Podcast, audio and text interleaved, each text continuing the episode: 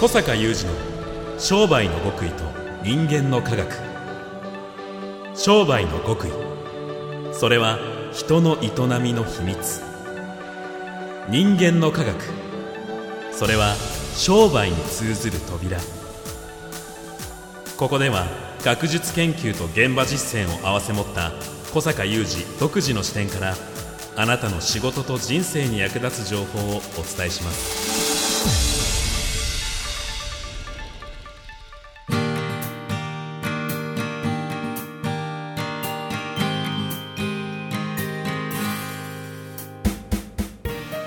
こんにちは小坂雄二です、こんにちは、三代田悟です。2022年10月6日の番組です。えー、ミョットさんですね、はいえー最近の、まあ、唐突な話題ですがい個人的な、うんえー初体験の話をしますとですねはい。グランピングに行ってきたといや、しょっぱなから衝撃がす そうる。そうなんです小よ坂さん、何体験されたのかなで、まさかのグランピング。そうなんですよねこれ人に言うとね、はい私とキャンプとかグランピングっていうのは極めて結びつけづらいらしくてですね、はい。いや、まあ、流行しているとは言いますけれども、うん皆さんわかりますかね？グランピング。はい、あの、ちょっと豪華なキャンプちょっとと言いますか？豪華なキャンプね あの、はいよりリゾートっぽく、そうですねこう、キャンプを楽しむっていう、あれですよね。これでいろいろとこう気づきがありましたので、はい今日はぜひ、えーそういう話題をですねわかりました。やっていきたいと意外なところからお願いします。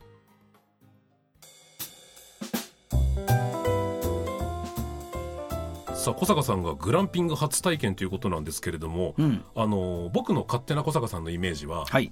こうヨーロッパではい。なんかちょっといい感じの旅行向きな列車に揺られながら、ああもう豪華列車ね。豪華な列車に揺られながらリエント急行とか、はい、クルーズ船に乗りながらみたいなそうやってこう旅行を楽しまれてるみたいな。いやもうそれはね当たっていって。あ当たってるんですね。あの私が一番好きな旅行の パターンではあるんですが、ですよね。だからグランピングはちょっとやっぱり意外ですね。いやちょっとひょんなですねきっかけがあって、はいえー私もそういうきっかけがなかったらですね、うんうん自らグランピングを選ぶっていうのはなかなか多分なかったと思うので、はい。行ってみたら、まあ、個人的な体験として非常に良かったというのがあるんですけど、まあ、今日は良かったという話を別にしようとしてるわけじゃないんですけど、うんうんうんそのグランピングってね本当にあの至れり尽くせりではい。こんな至れり尽くせりのキャンプはキャンプと呼ばないのではとも思いながら でもまあ寝るのはテントはい。なんですけどなんかもうあらかじめ張ってあるどころか、うんこのテントなら台風来ても大丈夫じゃないのっていうぐらいの 強固なですねうん。テントで。でもやっぱりテントなので、うん。あのそういうこうちょっとキャンプ感もありのですねでもまあそのテントの中にベッドもありのそうなんですよね。そうなんですよ。あのグランピングの映像とか見てびっくりするのは。あのー今ちょっと僕グランピングの言葉改めて調べたんですけど、うん。グラマラスだから豪華なうん。とキャンプの。あそうそうそうそう。相反したようなね。造語らしくてですね、はい。それを掛け合わせた言葉らしくてやっぱホテル並みのねサービスを受けながらっていう私が泊まらせせていただいたグランピングのテントは、その私の予約したエリア内に2針張ってあって、はい。1針はベッド。ベッドでベッドルーム、うん一針はリビングルームなんですよ。なので、これリビング、リビングリビングセットあるみたいな。でもね、4人、6人ぐらい定員かな。はいその時はまあそのリビングセットがまたソファーベッドになるみたいな。うんうんうんうん後の人はシュラフで寝てねみたいなことになってるらしい。えー、で、そこにこうテラスがあってね、まあもちろんテラスでバーベキューすると。いや、これね、はいあの、結構、私横浜に住んでるんですけど、はい横浜から車でそんなに遠くないところにいくつもいい施設があそうなんですね。ありまして、へー。まあ、高速使っていけばえー1時間とか1時間半とか、まあ、渋滞しなければへねー。で着くようなところにありまして、はい。あのこの距離感で行ってもやっぱりグランピングするようなしところですから森の中だし、はい。で一応ゴージャスだけどテントじゃないですか。そうですね。となんかねやっぱりこう本格的なキャンプやられる方方からするといろいろ反論もあるかもしれないんですけども、うんうんなんかねこうキャンプに行ってる人たちの気持ちがわかるなっていう。うんうんうん。なんかそのリゾートって私好きなので、はい。まあ、海のリゾート島に行ったりねあるいは森のリゾートあの軽井沢なんかとても好きであのしょっちゅう行きますけどもでそこでそのコテージとか泊まるのとやっぱりあのテントとね体感するものがだいぶ違うでまあありていな言葉かもしれませんけれどもよりこう自然の中にん。そのままいるみたいなね、はいはいはいはい。で自然の中に包まれてうん。過ごしてますみたいな感じは、そうなんですねやっぱコテージとかとも随分違うね。うんうん。であれで皆さん本当にキャンプあのソロキャンプもね私の周りにもソロキャンパーはい。結構いて、うん。あこういうので行くんだなっていうのは非常に思ったですよね。あの僕も年に数回キャンプはやるんですけれどもやっぱりこういろいろ自分で火を起こしたりとか、うん。なんか準備したりっていうのは結構どちらかというと面倒くさいなというタイプではあって、それを先輩キャンパーに相談したら「何言ってんだよ不自由を楽しむんだよキャンプは」って言われてそうそうそう。えー、そうなんだと思いながらも。ご立派なことです。はい、ただ今聞いてたらあグランピングいいなと。そうなんですよ。あのその前にはい。ちょっとその私が主催しているワクワク系マーケティング実践会のはい。ある会合でですね、ええ。少人数で会員さんとバーベキューやってたんですよ。はい。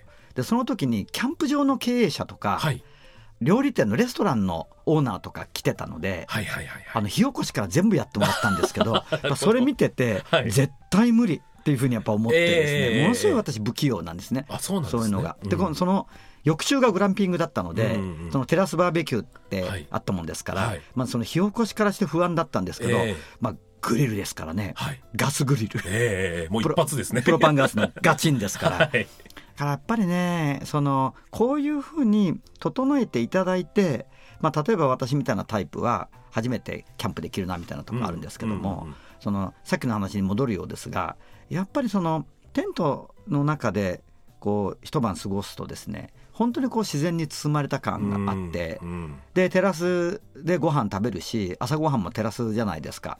だからまあそこはしつらえていただいてるとはいえなんかずっと自然の中にいる。うんうん。でこういう体験って私キャンプやらないのではい。まあいつ以来っていう感じです。まあ、さっきも言ったようにはい。あのリゾートは好きでねあのよく行くんだですけどもやっぱり泊まってるのがコテージとかビラとかですから、うんうんあのもっと完備されてしまってる建物の中なので、うん。全然体感が違うんですよね。やっぱもう24時間いる間は自然と触れ合ってるような。の中にいる感じ、うんうん。だからそれで何を感じたかというとこれしばしばあの私も聞かせていただくことなんですけども時々ね人間っていうのは特に都市で生活してる人は自然の中にいないとうん。まずいですよと。うんうんうんうん。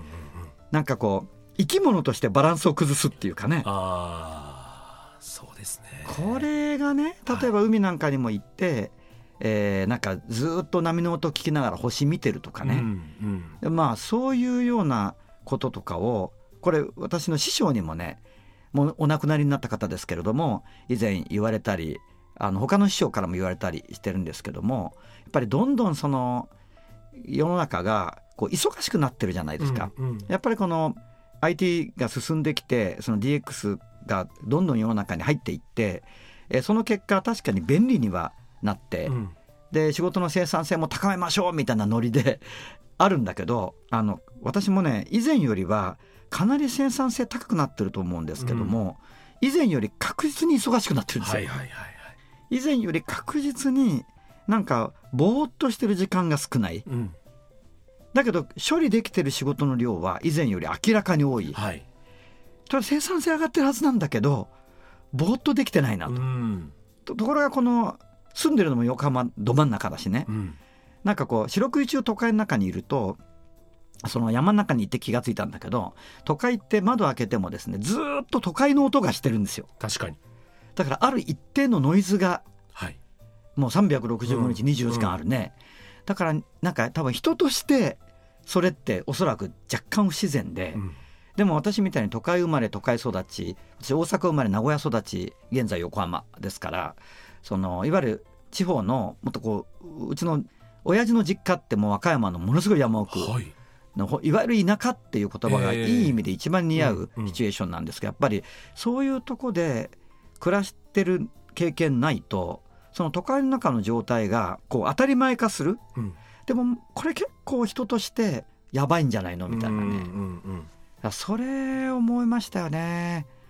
だからこう都会行ってもですねこの私のサバイバル能力でキャンプ無理みたいなね。そもそも火を起こせませんとか、うんテント建てられませんとか、あのなんか雨降ると弱いですとかね、うんうんだからこういう私にもグランピングってあこういうシチュエーションをね提供してくれてこれはね自分のそのなんだろう心身の健康のためにも定期的に行かなければならないな、うんうん。となんかもうこうリゾートに行くというよりはちょっとこうドック入るみたいななんかそういう感じ。んうんうん。そういうのをね思いましたよね。やっぱりもうただぼーっとするにしてもただ自然に触れるにしてもよりなんて言うんでしょうその深さというか、うん、あのーレベルというかそれをよりこうなんか強くそうすそうそう。ることがこう都会に戻ってくるからこそ大事そうですね。ちょっと言葉を変えると野生っていうものに触れる？はい。ちょっとでもいいので1ミリでもいいので野生に戻るっていうかな、うんうんうん。これ以前ねあの旭山動物園って旭川にございますでしょう、はいはい。あの V 字回復を果たした有名な動物園ですけども、その動物園の元園長さんのお話をお聞きした時に、はい。あのその人は野生ってものに触れてないとダメなんだよねっていうお話をすごく私は記憶していてそれで旭山動物園では単に動物を見せてるんじゃなくて動物の野生に触れる機会を作ってるんだっていうお話をなさっていて、それがあの世界的に有名になった行動展示。はい。要するに動物が一番なんかおーっと思うような動きをする瞬間を見せるっていうところにつながっていってるらしいんですよ。うんうん。だからそれはすごく大事なことをおっしゃるなと私は思って、で旭山動物園というのは本来旭川の市民のためにあるわけですから旭川の市民ですらもう都市生活者であると。はい。だから旭山動物園ってエゾジカのパビリオンありますもんね、うんうんうん。エゾジカってその辺にいるんだけど、うん。だけどエゾジカの野生に触れたことないでしょ、うん。もう旭川の方はとか、うんましてや都会から来る方はないでしょはいってい。う、だから確かに旭川の山の中にいっぱいいるんだけどぱりその野生に触れる。うん。だほんの少しだろうけども今回グランピングであ野生に触れるってあの園長先生が園長さんがおっしゃってたことってちょっとこういうことかな。そして師匠たちがいやビジネスがね大きくなって忙しくなって、えー自分の責任が重くなってってすればするほどそういう時間機会が大切だよって言ったことはうん。これかみたいなね。説得力ありますね。そうそうそうそう。野生ね。バリバリ働いている人たちこそそこを大事にしてる理由があるってことですよねやっぱりねそうなんですよね。うんやっぱ師匠の言うこともこれだなっていうふうにね。はいちょっとこれからは意識をして、まあせっかくね、あのそういう状況を作ってくださってる方々がいるので、まあ利用させていただこうかなっていうふうに思いますよね。まあでもこの秋終えたら小坂さんはもうソロキャンに行かれてるかもしれないですねソロキャンに突然、いや、火を起こすのはね、宮田君こうするんだよ。言い始めたり。みんなそういうところが入り口になるかもしれない確かに。はい。ありがとうございます。ね野生大事ですねありがとうございます、小坂雄二の商売の極意と人間の科学ここまでのお相手は？小坂雄二と。宮田悟でした